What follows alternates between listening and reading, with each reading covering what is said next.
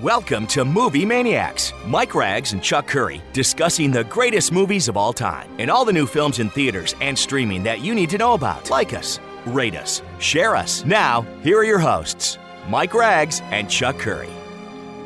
It is time for another edition of Movie Maniacs. Mike Rags and Chuck Curry talking about the world of movies at the last weekend of February. This is the calendar calendar gets ready to turn over, and we get ready for the latest installment of a Batman film. We'll talk about that. We've got some movie news and more. And this weekend, not many major releases uh, coming out in theaters, but one of note, it's the re-release, 50th anniversary of The Godfather. So Chuck and I are going to go back 50 years and take a look at the year 1972, which was quite a year of movie making. If you once we go through the list of films here, Chuck, um, I was very young and so were you. A lot of these movies we didn't see in theaters, but boy, oh boy, I have a feeling sometime during the show you're going to say they don't make movies like this anymore. And Can I say it now? Yeah, you might as well because 1972 is quite a year. Well, we know they don't make movies like that anymore. Uh, no doubt about it. Uh, Chuck, let's get things started. Uh, if to, to, to check in with you to see if you've seen anything new. I watched a new movie on Peacock, which was an interesting movie called The Three Five Five which starred uh, Jessica Chastain and Sebastian Stan and a bunch of other female actresses in an action movie, a spy movie. It's actually pretty darn good. It came out beginning of the year. Um, I watched it at the comfort of my own home in Peacock. I would highly recommend it. That two hours of Jessica Chastain for me is always going to work. Do you remember when this film came out? It came out early, and I think it was in January. Um, not too much fanfare because movies in January usually don't. But Salma Hayek's in it. No, uh, Penelope Cruz. Penelope Cruz, right? Uh, okay. Uh, Diana Kruger uh, and Jessica Chastain. Uh, it's pretty yeah, good. I mean, uh, not too bad. It, it, it uh, box office wise, it pretty much crashed and uh, and burned. Reviews were not that kind. No, it, I mean, never got out of the gate. But if you think about it, it's February 26th, and I'm watching it on the Peacock stream already. So that goes towards you know what you were talking about. What is it? The 45 day rule now? Is that what they're talking about? That's Theaters, the max. That's the max. That's the max. There's there's certain ones that'll do it quicker. Well, this one did it in I believe. I mean, if by my count, it's about 45 days. I, I find the one that's most disturbing is the reality of the Batman opening this Thursday night which really, I mean, they say Friday, March 4th, but it's really Thursday, March 3rd, Thursday night, right? It's having, it's track, there's very strong anticipation. You know, it's going to have a big opening weekend. It could open, blow past 150 opening weekend. And, but yet it has a set HBO Max release, which is 45 days after March 4th, set in stone. Yeah. Yeah. That's disturbing to me. Like I, I, like if this movie's doing well at the box office, why would you do that? And Universal's you, you leaving open open the option. They can do a 45 day window, but they're not setting it in stone. If the movie's playing in theaters well, there's no reason to do that because the theatrical dollar is more potent than the streaming dollar still. Yes so the, the, you know you can't is a saying you can't eat your cake you can't have your cake and eat it too and they're trying to have two pieces of cake and eat it at the same time. Well i thought i saw too that it's actually coming out in some imax theaters on tuesday as well. I heard that too. um you're this right. interesting. There's an embargo on the reviews right? If you go online batman the batman review you can't see any but you know all the social media uh, movie sites because what warner brothers did is they have access. They know the reaction already. So in their in their print ads, they have like uh sensational. You'll you'll find Pattinson the best Batman yet. You know they the, the, yeah, of the, course. the blips the blip. So they're re- they're releasing that, and all the all the all the geeks are like, oh my god, like we've been through this so many times, right? you know the the initial really good, but I'm, I hope this movie is terrific. I'm looking forward to it.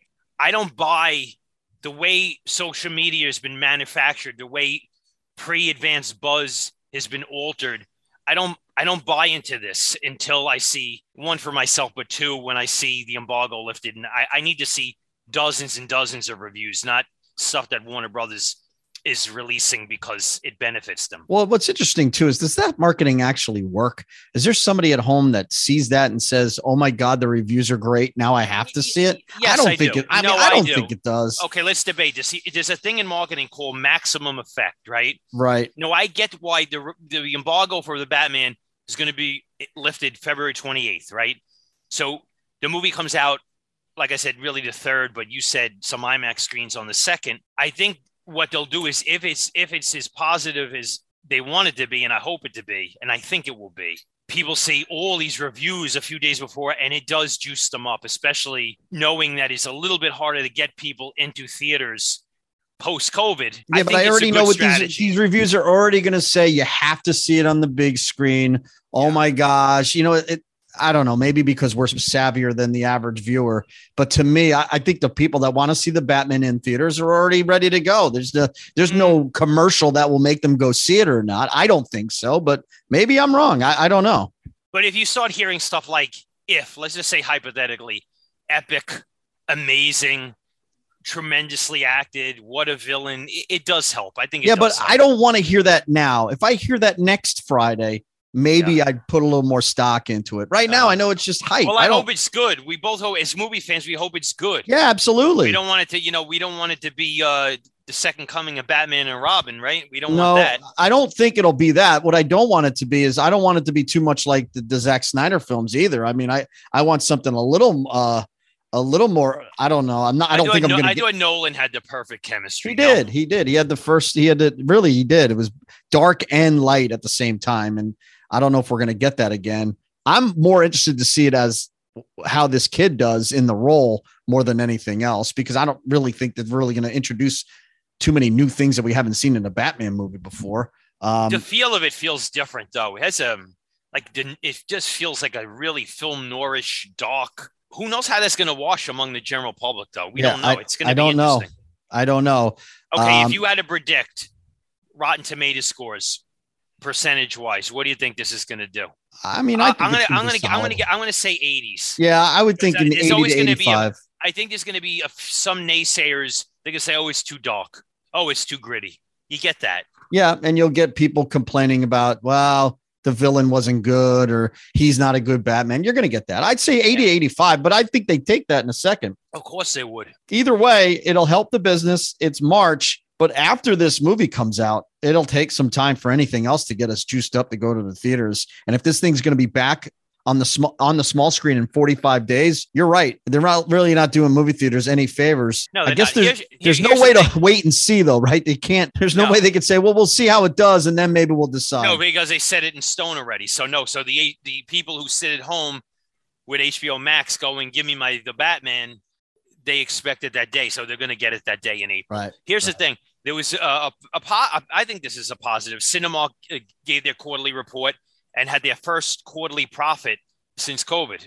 That's awesome. And that obviously was helped by the massive surprise success. I, I still say surprise. I didn't expect Spider-Man No Way Home to do almost eight hundred million dollars already. It's still going pretty strong. I mean, last weekend it did seven point seven million in four days of President's Day. I mean, that is that's really good. Well, and yeah, even I mean, weekdays, it's doing like seven hundred thousand a day. I wonder. Doing yeah. really gangbuster business. I think uh, some studios. I got to tell you, Mike, it's doing better than Moonfall. Yeah, I, I I'm a little surprised, but I'm I'm a little surprised that some studios aren't taking advantage of this and saying, you know what, there's nothing out. We probably should have released something a little bit bigger here. But here, we- here's the thing: Sony Pictures, who released Spider-Man: No Way Home, right? They are the and and also uh, oh, Uncharted. They released that also, which they're did very well. They're, they're they're the only major studio without their own streaming service. They are fully committed to the theatrical brand, which is good for theaters. And it and it's and actually, if you look at their numbers, Sony, it is paid off for them handsomely.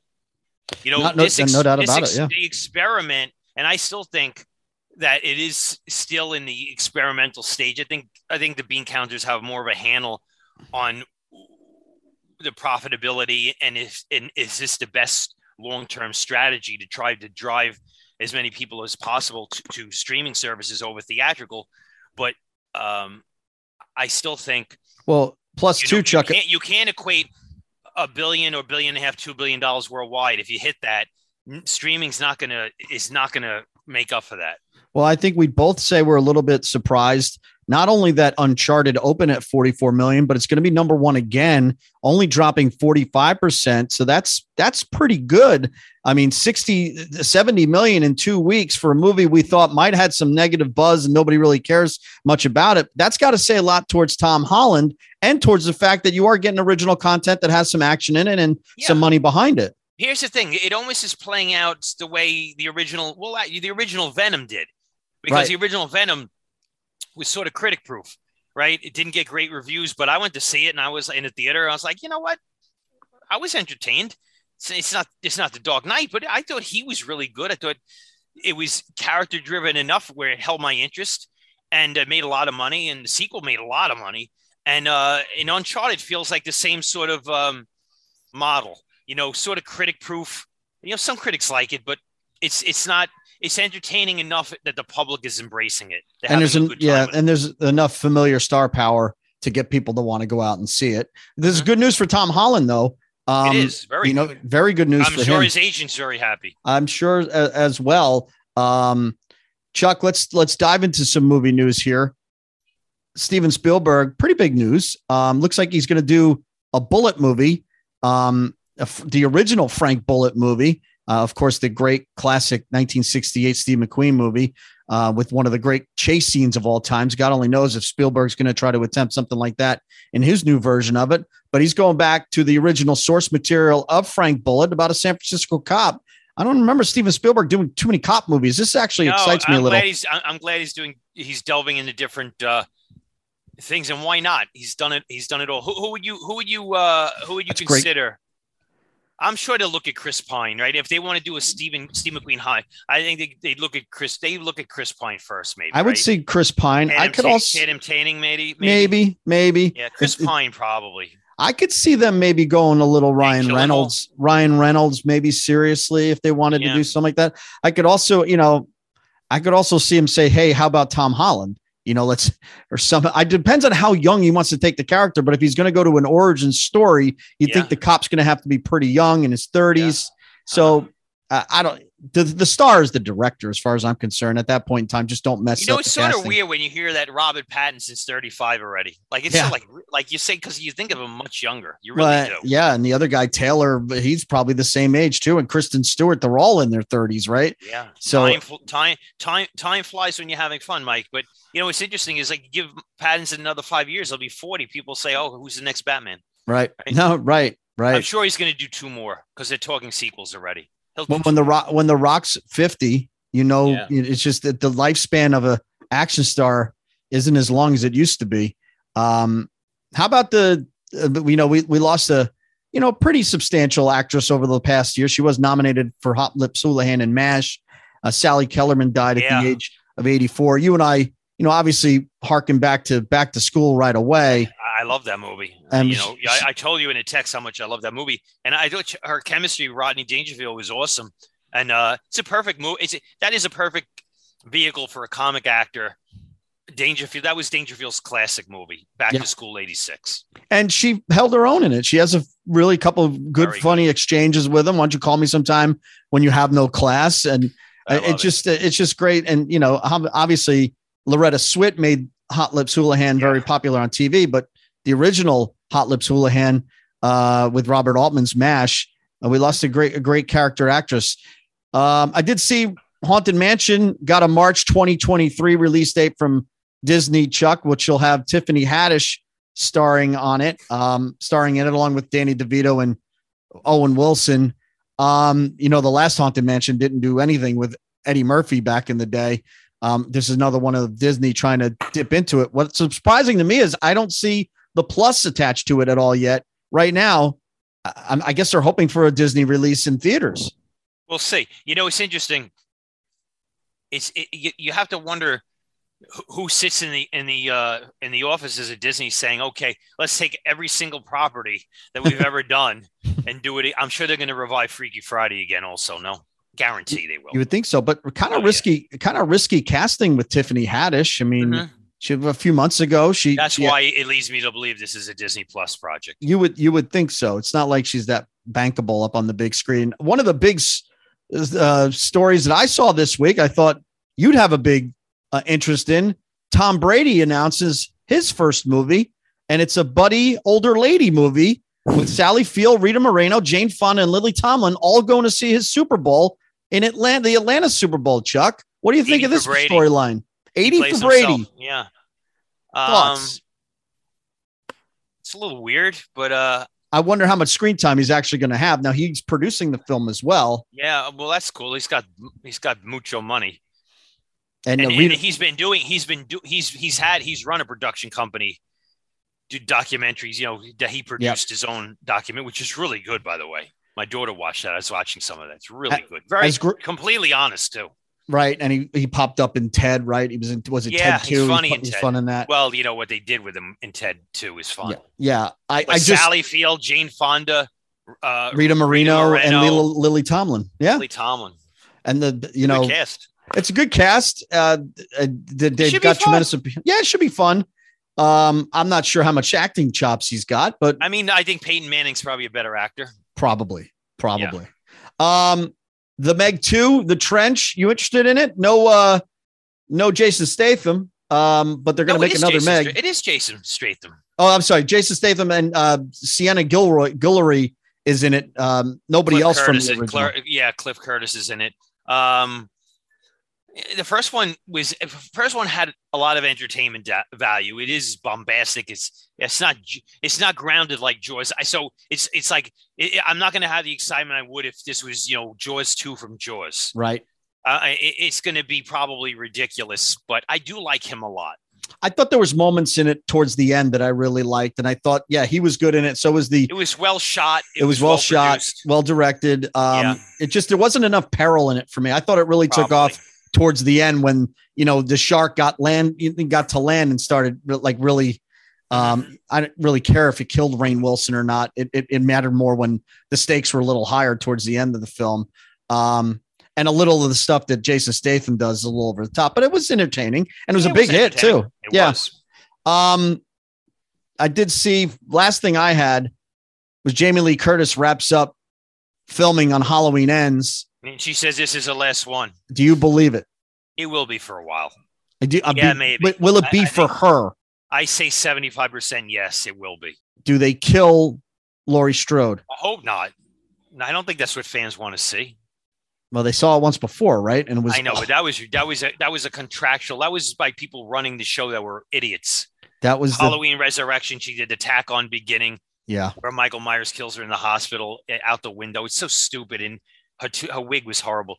Um, people hate that. They hate that. If you're a fan of the Halloween franchise, you despise that moment. Yeah, they That the it didn't worst moment in the series. Yes. Yeah, it's ridiculous. Um, you know, it, it is. I look at the franchise a little differently because I, I thought the first installment, I, even though I like the second installment, I like the second installment. It is schlock, right? It's not. It's it's it's far from high art. No, So, but but I'm gonna I'm gonna make the assumption in those three films she came back for this new trilogy. I wouldn't be surprised if she banked 45 million. my God, that ending with Anthony Michael Hall. I, I just I don't even like even thinking about that second movie. It's just total crap. I'm sorry, Chuck. Um, October 14th is the release. I thought date. it had entertainment value if, if you liked it. But again, it's nothing. It, it's it's you know you it's got not like Quentin Tarantino did it. You got Mike Myers killing firemen. That's not what we need. Uh, now, So I agree. I agree with Uh, that. but it does have a good release date. It's October 14th, so it's going to be a true good uh, release date. good release date for for a Halloween. Uh, Yes. All right, what else? What do you got? I, well, uh, there was an announcement about the Oscars where they tried to do this two years ago, and there was backlash. They changed their mind. Now there's backlash already, but I don't think they're going to change their mind. Eight of the categories will be uh, presented in the audience before the live telecast goes on the air at ABC. Now, the people in the industry that are up for these Oscars are are fuming, and I don't blame them. I don't Having blame said them that. I don't blame them. But the reality is the Tonys and the Emmys have been doing this sort of thing for years. What they would do is they'll edit the winners and they'll, they'll sort of mix it into the live telecast, give them recognition they won't get to accept in a live format. But the reason is that the viewership is is is tanking big time and you don't want to make the industry should not or does probably does not want to make the oscars completely irrelevant uh, and, and it's heading in that direction. And and the reality is, people, especially this, this is, and we'll talk about this when we talk about seventy two. The world we live in is completely different than it used to be. It just is streaming, social media, post COVID. You put it all in a, into a mix. Too much information, and obviously the attention span of people is not what it was decades ago. The general public doesn't want to sit watch a three and a half hour telecast anymore with awards that they simply don't care about. and that's eroding the viewership more and more and more. And uh, so they're finally going to make a change. It'll probably be a quicker, faster moving telecast. And um, as a viewer, I think it's good, but I understand their frustration because if I if I got an Oscar, and one is going to be the editing category, by the way. Yeah, well, ironically, they're editing out the editing category. Yeah. Um, I actually think it's done, Chuck. I really do. I don't think it's. I I don't even know. I think there'll be a time it's not even telecast. It's going to be streamed somewhere. Well, let me ask you a question. You know, for years when the when the telecast started, we would we would text each other, mm-hmm. right, and say, "Okay, what do you think of that? How do you like the opening?" Yeah. May not care this year, right? I probably will be sleeping. I barely remembered the nominations came out that morning. Uh, I just I think it's it's just not the climate. Why, t- tell tell me why. Well, first of all, and we've talked about it the last five years. I didn't like the mm-hmm. direction uh, the Oscars were making anyway because it became more of a political statement than an actual celebration of of cinema and movies and and movie stars. They care more about doing the right thing, much you know, and, and it really rubbed me the wrong way. So it's not a very entertaining telecast when all these people want to do is make a political statement and then live in a in hypocrisy basically um, for what they're saying and that's a turn off for me and i'm a pretty okay. liberal guy and i'm turned well, off by these liberals let me explain my issue with the whole thing i think if you go back in the heyday of of, of how exciting the oscars used to be and you look at what was produced and you look at what's produced now okay look at the oscar nominated movies that are produced now and have won in the last, say, five to 10 years.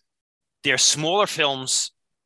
They don't have marketing campaigns. They don't have big production budgets. Mass audiences do not watch these movies for the right. most part. Right. Okay. Years ago, character driven movies were well produced. They were marketed. They had big talent involved. One flew over the cuckoo's nest, Reds, Rocky, right? Yeah, Chuck, these, these movies, movies are still being made. They're just not being nominated anymore because the Hollywood would rather nominate themselves, patting themselves on the back for what's right in the political spectrum wait, instead of what's right the, in a cinema way, spectrum. The way you try to self-correct, if self-correction can be done, is you start producing good scripts, character-driven movies with good ideas that have a budget and a marketing campaign. They got to get back to that. You can't just have movies that are produced for three or four million dollars or five million dollars with really no marketing campaign and think that the industry is going to maintain its status. They don't need to do that anymore because they don't need to market these movies then, anymore because they're going to go on streaming and people but, but will then, find them there. You, but then you have no, then you then then the Oscars almost it, become irrelevant. That's what's going to happen. And, and, I hate so, to tell so, you that, but so that's you, what's going to happen. You, you you seep what you you you you seep what you, what is that saying? You reap what you, reap, sow. Yes. Okay, and that's what's going on. That's but I don't know if they necessarily care anymore, Chuck, because if if yeah, The Rock not. can make his money on Netflix, what does he? No, I understand, but don't you don't you miss? Uh, of course I do, but Cuckoo's Nest, where there was where people but you know, think think of this also. Okay, like uh, like even Woody Allen, like Woody Allen in his heyday, those movies were so popular. Manhattan, Right? I, I, know, I get it. Chuck. I mean, his movies now they, they don't make three cents. No, Nobody I cares. get it. It's but it's not the movies that are being it's the movies that are being nominated and winning that turn me off. Nobody cares about these because things. They're all about social issues. They're not about great in, movies. Yeah, but they've gone they've gone and uh, they've fractured. There's no middle. There's no. Know, I know. There's the rich, I, I know. Poor, in the middle class, right? I it's understand. The big budget movie, the low budget movie, and the mid the mid range. There's no mid range anymore. Hollywood the shark the minute they started taking social issues more important than cinema and art and all that and that's all they want to do. So this is this becomes a 3 hour program to make themselves feel better instead of a 3 hour program celebrating movies. And it's been that way long before long before covid. It's been that way for quite some time. And it's basically you know and it's a huge turnoff for for me i know that and a lot of people that just love going to see movies you know if they wanted to turn the page and go in another direction and we talked about this the last couple of weeks spider-man should have been nominated for an oscar put it up there and just acknowledge the fact that it means something to the world of cinema. It doesn't have to be fine art to be best picture. And and and the minute they've gotten away from all that, they just want to make themselves feel better about themselves. And frankly, I'll, I'll, I'll I'm not interested in watching a three hour. I'll, give you three hours of that. This week in movie history, 2005, Clint Eastwood's Million Dollar Baby won the Oscar for Best Picture. It's a perfect example of what I'm talking about. Right. Right. Absolutely. Stars, stars, concept, marketing, production value in a marketing campaign. Right. That's what people ultimately want. That's But what, what- the industry needs. But the difference between climate now and then, if that movie came out today, that movie would have been about and, and would have focused on and would have been highlighting right to life people and what it's all about and and what messages are made that that movie would be a poster child for uh, some sort of political activist that would have made it a point that night about right to life instead of it's just a great movie uh, done really well with a downer of an ending and, an interesting uh, decision and dilemma to, to have. Instead it, it would i know you know that to be true especially with a, game, a guy like clint eastwood attached to it now uh, so many years after the fact. And that people are not interested in watching uh, on on oscar night. It's just not the same anymore.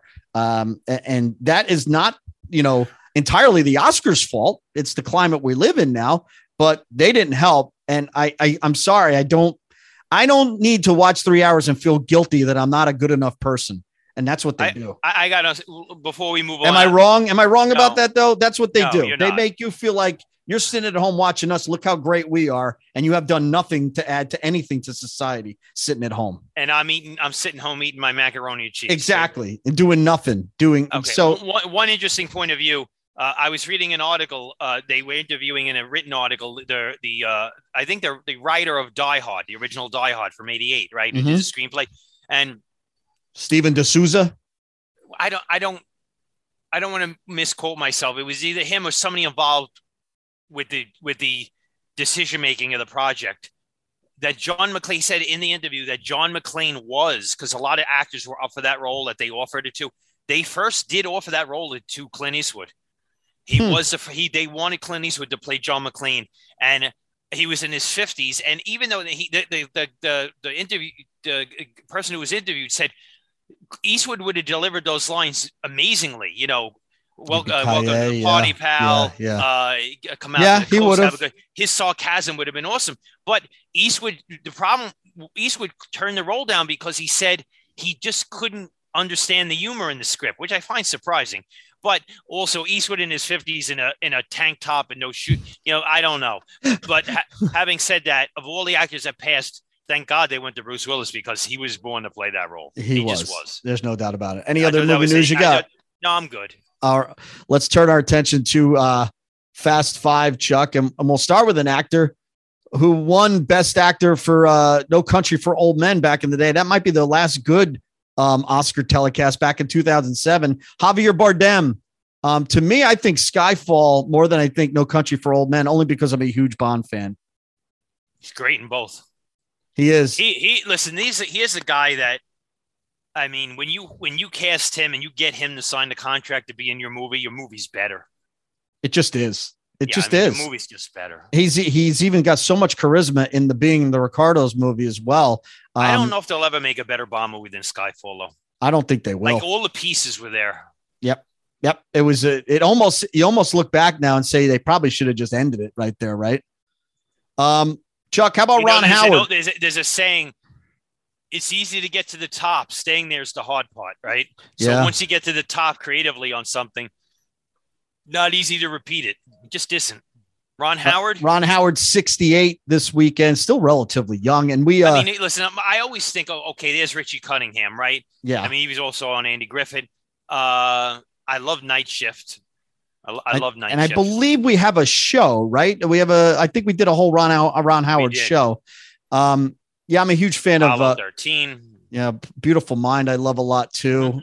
I'm a huge fan of Backdraft even though it has its flaws. Yeah. He he Agreed. he, he really knew how to make a, a real audience pleasing movie, right? It was no, you know, never any big, you know, problems with the film. The paper, remember how good that movie was? Yeah, really Just good. good- he- yeah, he's he's able got- to like I like we said last month, there's really good buzz on his next movie, which comes out in November, about the uh, that the tragedy where the uh, the rescue workers ha- have to save uh, a soccer t- kids. 13 in Lives in a called, yeah. in Chile. Yeah, 13 Yeah. Lives. Great buzz on that film. Yep, yep. He's a real, and he did an admirable job with Solo coming into the last second too and directing that movie. The movie's not as bad as some people want it to be. How about Zack Snyder, Chuck? I am not a huge fan. Um, you know, to me, his his movies just lack a certain sense of.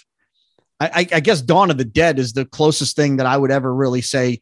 You know, one hundred percent. I totally, uh, I'm behind that film. I know you like some of his other stuff. If you had to pick one well, Zack Snyder film, it would be Dawn of the Dead because I yeah. love it. Uh, I, I, do think he's a very interesting talent. I, I, think he's a talent, obviously that that polarizes uh, on huge levels. Uh, I mean, people. I mean, it's interesting because I still look at Batman versus Superman, and, and, it's like a it's like a work of art. Some people look at it, oh, what a crappy piece of what a crappy piece of art, and others say, boy, this is this is ahead of its time. I got to tell you, I really dig the film, and I've said that. I dig it. I, I think it has a visionary feel to it. I, I think Affleck's Batman is awesome in that movie. Listen, uh, to me, it's based on you know a graphic novel, so I have to accept that Superman would fight Batman. But you know, uh, and I and I text you the other day, other day because I was watching Superman the movie on my my big TV at my ice cream parlor, and I look at Christopher Reeve's smile, just smile as Superman, and like that movie's a, a beautiful a beautiful product of its time. And I don't think you can make uh, Superman. Like we'll talk about movies in this. Seventy two, but there's certain movies that they are products of their time, and, yeah. and they do they they do they do uh, they their heart beats off the pulse of the culture at the time. And I think Superman the movie certainly was one of those. But having said that, I I do think there's so much cool stuff in Batman versus Superman. I really I really do. And I I think he does reflect the times now like you know to his credit zach you know snyder does have a specific style and a specific way to make movies that you know you're watching a Zack Snyder movie. So there's some credit to that. And I think if he just would have reeled it in at the end of Man of Steel, I, I really would have enjoyed that movie a lot more Oh, I um, like Man of Steel. Yeah, I just could have reined it in. Yeah, he's just rein in that ending. It's a thumbs up, no? Yeah, it, no, I definitely liked it. I did. I did. I yeah, would yeah. say beat Batman versus Superman's a thumbs up, and Justice League's a thumbs up. They're just heavily flawed, and he just, you know, it's it's one of those things where you wish he had somebody by his side saying, "Oh, that's good, but maybe." We should do this, and I actually liked Army of Dead, Army of the Dead on Netflix from last year. I thought that was decent as well. He, do, it's not like I don't like him. It's just like I'm not crazy about his style. Um, I like I, we, I like uh, I like Watchmen a lot too. I do. Yeah, I know you do. And really, but Dawn of the Dead, I think, is when he's got it all right and he's not abusing well, his style. Here's what he does well. Here's what he does well. He casts really well. He's yeah. he can he he picked Gal Gadot as Wonder Woman. Okay. Yeah. He, he, brilliant. I mean, 99% of all casting directors would not have cast her as Wonder Woman. She's amazing in that role. She re- what what she represents in terms of of of strong women I love. Okay. Yeah. And then it all went Sarah wrong in the second the, one. The casting in Dawn of the Dead, Sarah Polley, right? Yep. Canadian. Jake Weber. Yep. Ving Rhames. I mean, the casting's just it's yeah, just it's spot on. box no, awesome. Yeah, it's spot on. He didn't overcast it. He put he casted it perfectly. There's no doubt about it. Um, Chuck, another one here. John Turturro is uh, 65 years old. I'm watching his new show Severance on Apple Plus right now, directed by Ben Stiller. It's actually a decent show. I, um, I you, think uh, he's an interesting because he does straight. He goes like he does he everything. Did, when he did Mr. Deeds, like it's a silly butler. Man, I was like pissing myself watching that movie. Yeah, he's really so funny. funny. in that. But yeah. I mean, to me, I think of two roles: Pino and uh, uh, Do the Right Thing. Yeah, yeah, you know, yeah, and and I uh, yeah. loved him, absolutely loved him in Quiz Show. He was nominated for that too. I thought he was perfect in that. You know, role. he's playing Carm- the role of Carmine Falcone in the Batman. Oh, look at that. Yes, yeah. he is. Yeah. yeah. Um, he's still getting some decent roles. Uh, there's no doubt about it. Um, and last but not least, we we lost him a few years back, 10 years ago, actually. Um, Charles Durning, Chuck, would have been 99 this weekend. Oh, dog day afternoon. Easy, not even yeah. close. Because I think Tootsie no. too. Yeah, he's really good in it. But I just think when I when I look at when I think of movies like Dog Day Afternoon and, and think about all the dialogue in, in the air or whatever that all the dialogue that they had to memorize uncut continuous. Yeah. It's just a tremendous achievement that movie. I uh, the, the, the scene where he's outside just talking him out of the the, the bank and and he's yelling Attica and and and he's trying to reason with them it, it's so good. But the guy turned out to be a great one of the great character actors of all time, and he'd pop up very recognizable face. Um, I just love the scene where he's trying to seduce Tootsie. I think that's a near perfect comedy role for him as well. Chuck, we go back 50 years, and one of the reasons we're going back 50 years is because they're re-releasing The Godfather in theaters uh, up on the big screen this weekend. Hopefully, some people go out and go see it. It is a perfect film. The interesting about The Godfather, which won a Best Picture back in 1972, it was a March 14th release. And back in the day, Chuck, that that you know March releases weren't remembered. I'm uh, sort of surprised later on. You, yeah, you would have thought that would be released at Christmas time, right? Sometime around October. Yeah, the, the previous November, Christmas December. or yeah. yeah. Um, but it was released in March of that year. I mean, we could start there. There was a couple other um uh th- movies I want to get to that was released before that, but we might as well start with the reason why we're going back 50 years. I mean, The Godfather. What what can you say about it that hasn't been said already? I would say this. Um, it's easy to say they'll never make movies like that again, but they won't. And it is like I, I think a lot of it really does have to come down to the attention span and Yeah. the, the sophistication of moviegoers back in 72. Yeah, Right? I mean, you're not going to get a sold out house in today's generation watching The Godfather with the attention span and the the the patience behind a film like Here- that. here's right? the thing back then in the culture adults were adults and kids were kids Yeah, right is that a fair say Sure. s- Yeah. now you got rebellious kids now you got kids who are playing on games and they have no attention spans and they're just their mind is different they're not they, they don't and and and also you know France, the studios let directors like Coppola, hey, the wedding scene, you know, let things Yeah. play out. And it's still hypnotic and it's still like there's not a frame of that movie that you don't get sucked into. Absolutely. It's a perfect movie. I think it's both the patience of the studio, the patience of a director, and the patience of an audience. That just it's that's a what culture, right? Yeah, it's just the way that would let a movie like that develop and then play out, and then people keep going back to see it. I mean, people are going back to see a three-hour movie over and over and over again in theaters, and it started a genre. This movie's also started a, a real genre in cinema. Um, it launched so many careers: Pacino, Coppola's, uh, Cons, and such. Uh, it, it just it is a perfect film. Um, to me, I still think the best way to watch the Godfather movies is the way NBC used to do it. You remember back in the day when they'd mix it timeline wise, and that's but but you go back and watch the original. Um, it- it is a perfect film um, with a great ending and an awesome, and I mean awesome cast. Uh, Chuck, when J- when Jimmy Caan buys it at the at the uh, at the booth at the toll booth, I mean that is an iconic iconic scene. And then you know it's just a tremendous movie. And where do you? I mean, obviously, one and, best picture. and, and let's be honest, that was an Al Pacino. That was a different Al Pacino. That. Absolutely, absolutely. I mean, Al Pacino in this. We talked about this before, but Al Pacino in The Godfather and Dog Day Afternoon. That's that's the great Al Pacino. yeah, You he know, barely Al raises his voice in The Godfather. Al. Pacino post Scarface, you know, Scent of a Woman. I mean, Yeah, I it's mean, like hoo-ah. it's like it's like did somebody say, "Hey Al, you read your lines ten times louder than you used to"? Like I don't, I still don't Yeah. understand. Yeah, it's like I don't. It's like uh, Al, you're blind, but we're not deaf. Uh, that we get it. Here- Um, it's like it's like, hey Al, like I mean, you don't have to audition to be the Joker every movie. Like I know. Well, the funny story thing is, is that um, his neck, the Devil's Advocate, he's actually more over the top even in Dick film. Tracy, yeah, like, he's way oh over the top. Uh, he's like insane, but he he he made a creative choice. I don't know why.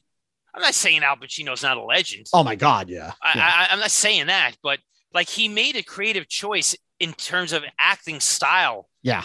that is it's it's, He it's turned- a little strange, right? He turned the energy level to eleven. He did. He just went. 11, I know Yeah, he did. and uh, even I watched Andy. I mean, Giddens- you ima- imagine he played Michael Corleone like that. Oh my. Well, Well, Coppola wouldn't let him anyway. No, and there's a couple of scenes in three where he does that. You know, Oh, once. I thought they were out and they pulled me back in. That's a little. it, and, and when he takes a diabetic attack, yeah, that's that. That's a little over the top. I just It's saw any given top. Sunday again a couple weeks ago. I wa- rewatched. Not a fan of the movie, but he's got a he does an interesting performance for sure in that film. It's just way over edited by Oliver Stone and way overrated too. It's not a good football film. All right, Chuck. Before The Godfather was released, there was some notable classics, uh, or, or you know. Uh, uh, that were uh, Silent Running came out in March of that year. I know a lot of sci-fi fans love that James Dern film. Um, What's Up Doc came out that year as well. You had Cabaret in February of that year, which was a huge movie for Liza Minnelli. The Hot Rock, which starred um, Robert Redford and George Segal in a in a thief movie and a good cow and a good uh, western. I remember my mom taking us to go see it when I was really young. Is the Cowboys with John Wayne and a bunch of kids. I don't know if you remember that uh, I don't. western movie. Uh, that all came out before The Godfather did um, in in uh, March of that year. Um, also coming out a re-release of the Ten Commandments in March of that year. You had Play It Again, Sam from Wood, uh, Woody Allen. And another interesting movie that came out in uh, June of that year, Chuck, is Deep Throat. And you talk about how different the climate is right now as it is from then. That- but that- Deep that Throat be- was released in be- theaters. That would be like the cherry on the on on, on the ice cream sundae of of different climate. No, I would think so. I mean, uh, I but also if history. Listen, if you read history, right? People want people. The mass public went to the watch this in droves. Chuck, this movie made almost fifty million dollars in the box office, and I mean, Did everybody wear a raincoat? Yes, I no? I just don't I'm going to tell you a quick story. Now, the the one thing When I I I, want to hear a story, but I want to ask you. Yeah, no. You know what I'm theaters turned my in story. I don't. it- It'll take too much time. But go ahead. theaters turned into what they did in Times Square, and you know, basically people. But At some were, point, were yeah. people actually unzippering their pants? I don't Oh, wanna hear it. I mean, I I mean, is that what was going on for Deep Throat? I don't know. What's your story? Go ahead. Okay, I remember in my neighborhood when theaters s- said. Uh, By the way, it was a summer release, June twelfth. okay, there was certain there was certain the- there was certain theaters that said, okay, we can make more money showing pornographic movies than regular movies, right? Yeah, So right. I remember like you'd see people, older people in my neighborhood, go to the movie. Yeah, Like like they, they, they wear a raincoat and, and sort of like sneak into the movie theater, buy a quick and real real real quick and and run into the theater. But that's an interesting time. But the, the thought of this movie, which is it's actually a terrible movie, but it's anyway, not good. No, it's not. No, it's a Not- terrible movie. yeah. But uh, it, the thought that this made fifty million dollars, holy cow! there's there's a Oh. there's a oh. there's a real good documentary on I guess it, I find it. hey Mike, I guess it was a huge curiosity factor back. I think right? so. Yeah, I Okay. think so. Chuck, a little earlier before that came out in May, before there was Airport 1975, there was another nifty little airplane movie that Charlton Heston starred in, and that was Skyjack that came out May 24th of 1972. And I'm a huge fan of this one. James Brolin stars as a hijacker on this plane, Yvette Mimieux. And of course, when you got Chuck Heston flying a plane, where can you go wrong, Char- uh, Chuck? I mean, this is the man. Uh, you know, here's- what's interesting. I know this sounds crazy. I don't remember this movie that well. Oh, it's good, Chuck. It is good. Um, it is very good movie. How I did it do at the box office? Um, at the box office. Well, this was actually before, obviously, um, the the airport It's 75 before, came it's out. before, it's before, it's, it, which came out in 74. It's before Earthquake. yeah, it um, Right. it made about six and a half million at the box office. Now, what genre would you put that in? I would say, well, I mean, disaster not movie. It's a disa- is disaster it- movie. Is, Yeah. it really? Okay. I mean, I mean, um, More of a suspense thriller, though, right? Yeah, I mean, so is Airport 75. Let's face it. I mean, it's not really much of a disaster movie. I mean, it, the, once the plane hits the other plane, not much disastrous happens after that. Um, but it's a very enjoyable. You know, we we did a, a, a, a an airplane type show. Uh, there, that is a genre, uh, airplane thrillers, and I think it falls very neatly into that. Um, also coming out in 1972, Chuck, you, you had uh, the possession of Joel Delaney. You had uh, Shaft, another Shaft movie, Shaft's big score. That made Um, money, right? Yep, it made money. Those movies were popular. Yep, absolutely. Um, you had Ben come out in June of that year, Chuck, which was Okay, the I have fond memories. sequel to. Willard. Okay, I, I have fond memories of Ben. That movie did well. That movie movie's a big hit with the public. Now, no, no, no. Willard, Willard was a big hit. Ben still made money, right? Ben. Yeah, Ben had uh, Will- Michael Willard was what, song with it too. One year Se- later. Yep. Okay, so Ben, I can still listen. I can still watch Ben and enjoy it. This the end song, Michael Jackson, the kid. Yeah, not a great actor, but like when Ben comes in the end and he's all burnt, right? Remember the scene? This, the scene at the end, and and and the, the sort of the kid embraces him. Like it goes to show you, sequels that you could you could put anything on the screen as a sequel. uh, then, and it would make money. Absolutely. Absolutely. Um, Who was the star of Ben? Joe, well, he played a detective, Joseph uh, Joe Joe Campanella? Campanella. Yeah, Joe yeah, Campanella. I liked it. Guy was good. yeah. He he popped up a lot in the Yeah, he seventies. popped up a lot. uh, Prime Cut. operas too, I believe. Gene Hackman starred in Prime Cut along with Lee Marvin. That came out in 1972 as well. Wow, The. Candidate with uh, Robert Redford. yeah, With uh, that was a big hit. that was a big hit. He was a, he was a huge star at the time. And just before Fourth of July weekend, we get the Conquest of the Planet of the Apes. Chuck, let's go into this Conquest. Explain to the people which one is this one now. Okay, Conquest is the fourth of the five, right? And, and Con- Conquest was the, uh, very dark in, in in tone. It was about the the the uprising of the apes against humanity. It is very. It's a dark. It's a dark movie. They they recut a director's cut a few years ago that that I I found pretty interesting. Uh, I, I like this film. I like this film, and you know, back in the day, these movies had big lines, like big line, big lines Yeah. to see. Yep. To see, there was high, high interest, and they they were all all thought provoking scripts, not masterpieces. The first one's a masterpiece, but the you know the re- even the, the all the sequels. Battle Four and very- yeah, eh, yep. The last one, okay. Like if if the, if I ever saw the last one again, I'm okay. Battle, eh. Yep. But the first four really good. I think so. Chuck, um, Burt Reynolds has two movies come out in July. One, the cop comedy Fuzz. The second, an instant classic, Deliverance, comes out July 30th, 1972. Just think about that. Deliverance and The Godfather the same year. Wow. I got to tell you about Deliverance. They'll never make a movie for a mass audience like that ever again. And and listen, I always said I never I've done over 150 classic revival movies at my theater that I'm involved in. And I introduced. I would never do Deliverance simply because I don't want to sit through that. I just don't want to sit through the through that experience in a movie theater. It's a great movie. It is compelling as hell. I, I'm I'm I'm sure people in 1972, the mass audience that watched that movie, I one, I don't know if they knew what they were getting into. Two, I'm sure they sat there on pins and needles, Yeah, literally on pins absolutely. and needles. Like, Absolutely. it- it- you could argue it is one of the greatest horror movies of all time, right? Because it is a horror movie. Absolutely. In essence, it is a horror movie Yeah. because horrible things happen in that movie. and it's But it scary. is also unbelievably. It's scary. Yep. It's cathartic. You know, Bru- uh, uh, Burt Reynolds shooting the bow and arrow through the hillbilly. Yep. It- It's cathartic. You know, It does have a great John, payoff, John yeah. Voight, you know, and above, le- and and and they filmed that, you know, in in on location in the in the rafters of the water. Yep. I mean, it had to be a scary shoot.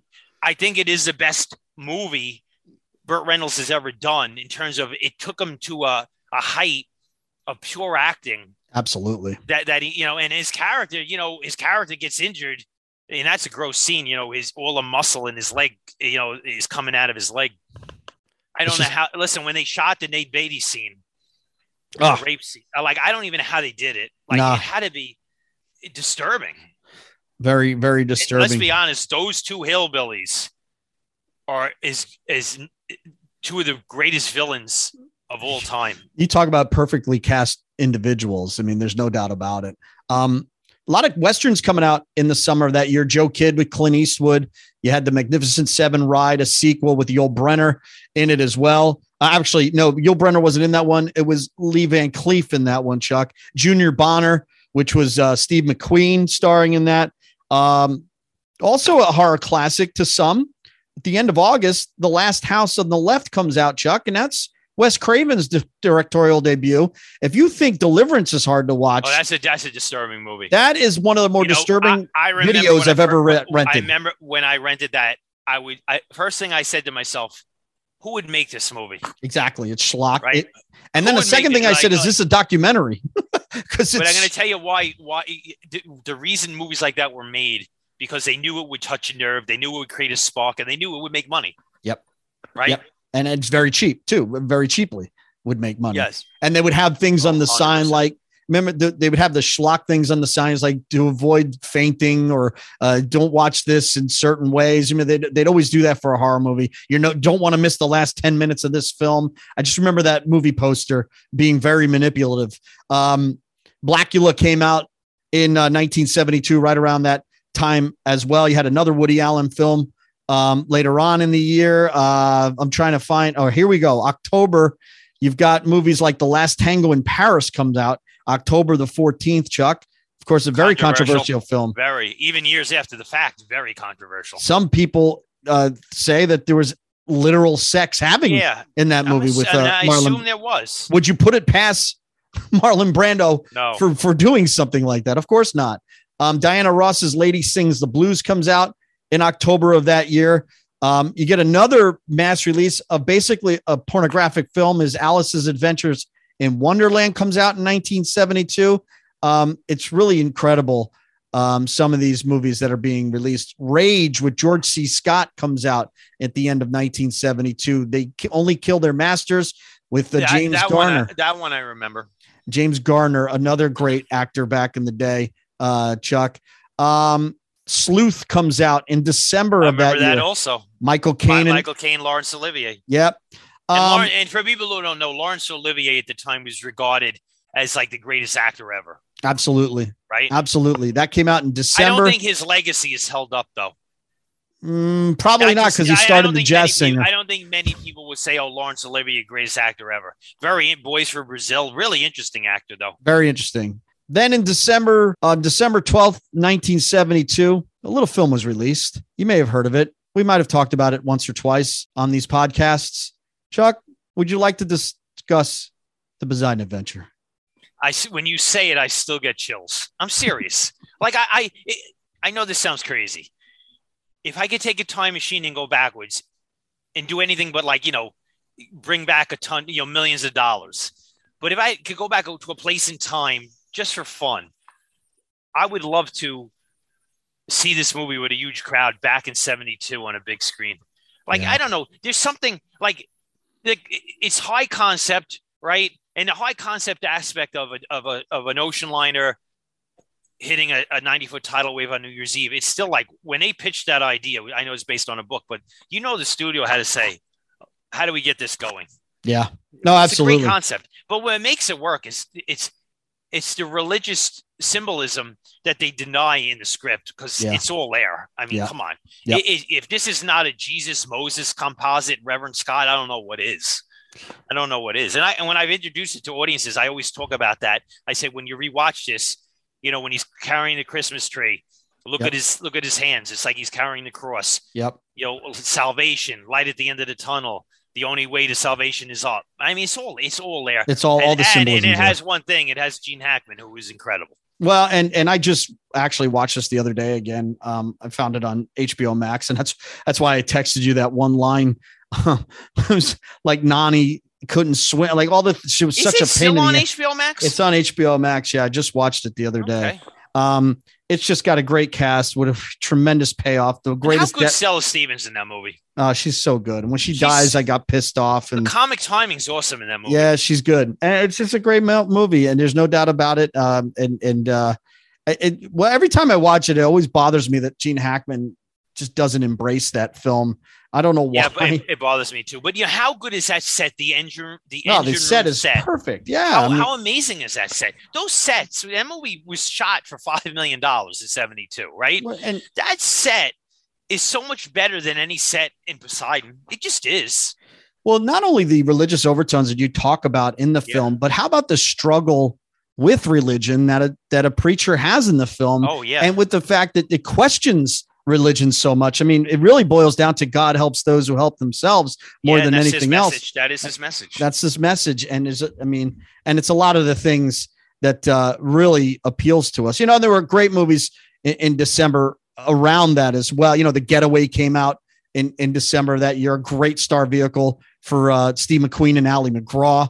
That's a good action film. The Heartbreak Kid came out in December that year. Hysterical Neil Simon comedy with Charles Grodin.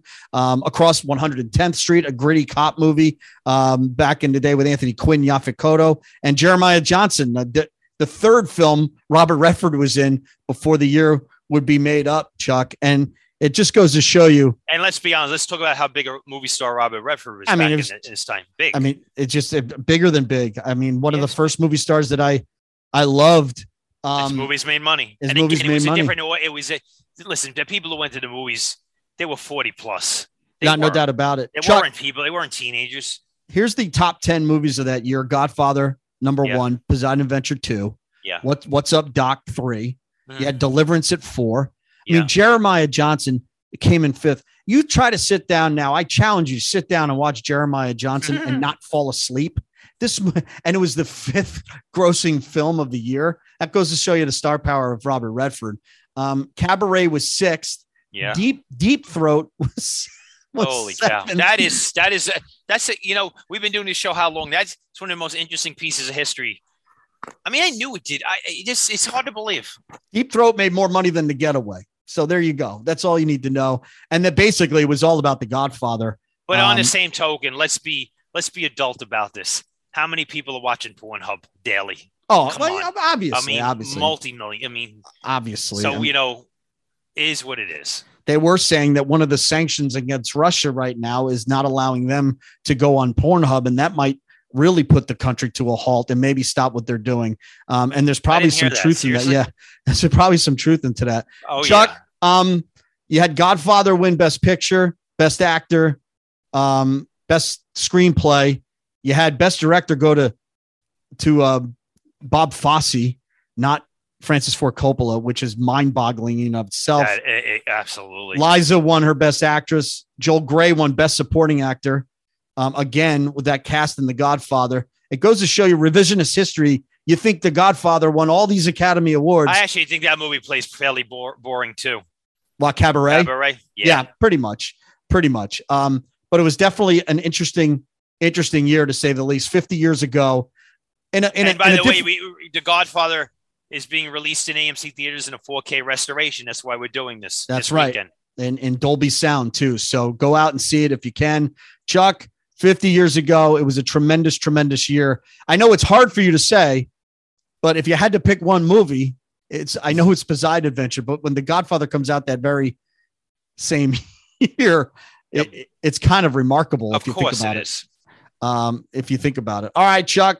By the way, Godfather was up against um, Cabaret, Deliverance, The Emigrants, and Sounder for Best Picture that year. Um, interesting, interesting stuff. You have a And good lot of one, Chuck. Watch the, a lot of people watch the Oscars that year. I'm sure they did more than they'll watch it this year. That's for sure.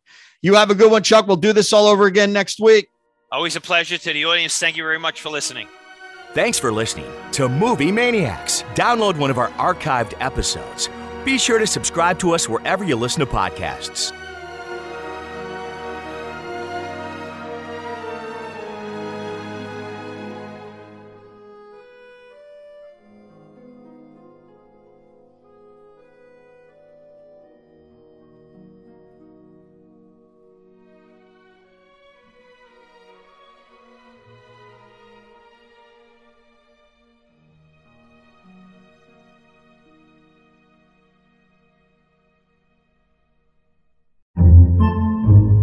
podcasts by Federated Media.